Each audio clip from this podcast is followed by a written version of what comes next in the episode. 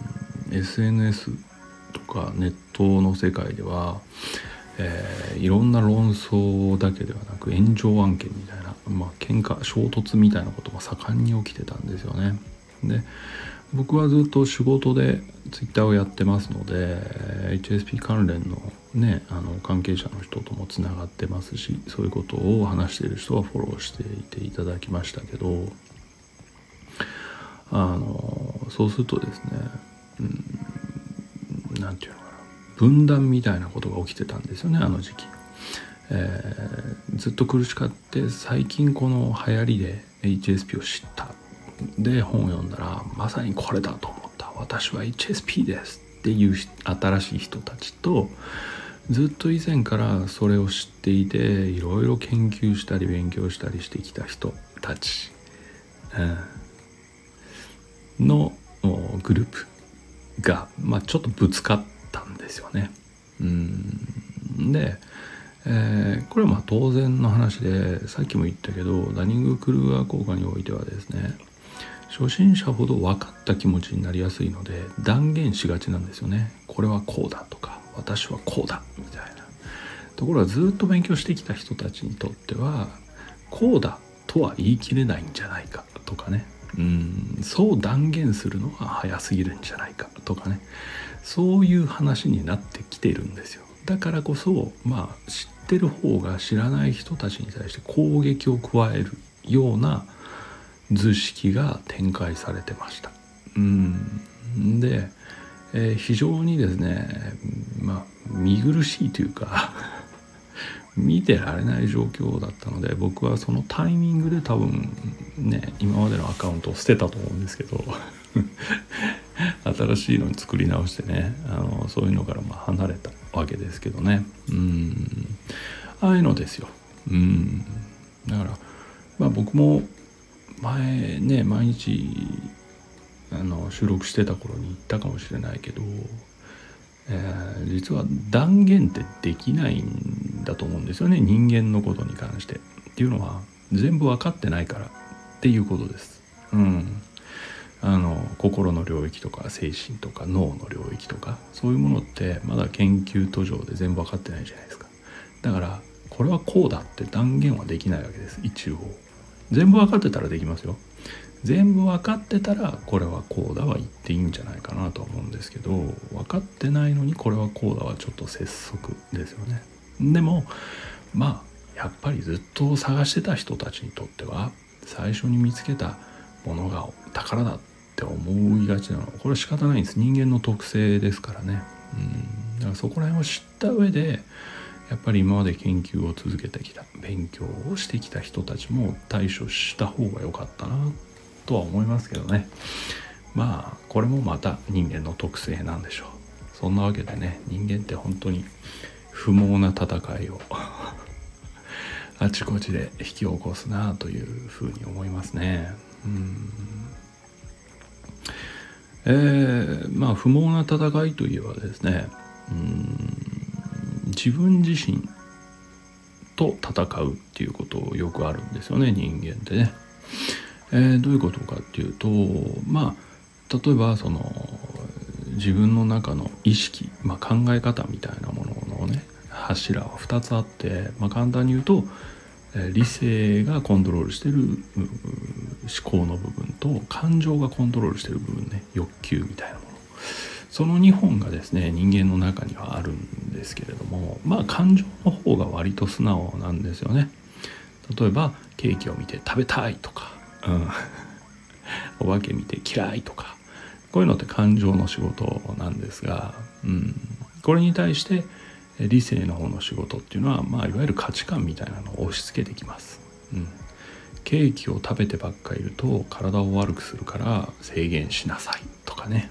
うん、お化けなんていう非現実的なものは実在しないんだから冷静になりなさいとかこういうことです。ということで人間はですね日本の指揮系統、まあ、指揮系統って言っちゃ言い過ぎかもしれないけどそれでコントロールを受けているわけなんですが往々にしてですねこの理性側うん、理性側の思考の方がまあ勝とうとしますしそこに力を持たせようとします。人ってね。だから自分の辛さとか悲しみとか怒りみたいなものを必死に押し殺そうとするんですよね。うん。でこれが一部あの一部の精神疾患においては非常に悪影響を与えていることが、まあ、研究で分かってきているという話があるんですよね。うん。本当は辛い。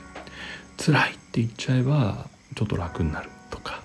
腹が立ったって言えばすっきりするのにいやいやいや辛いって言っちゃいけ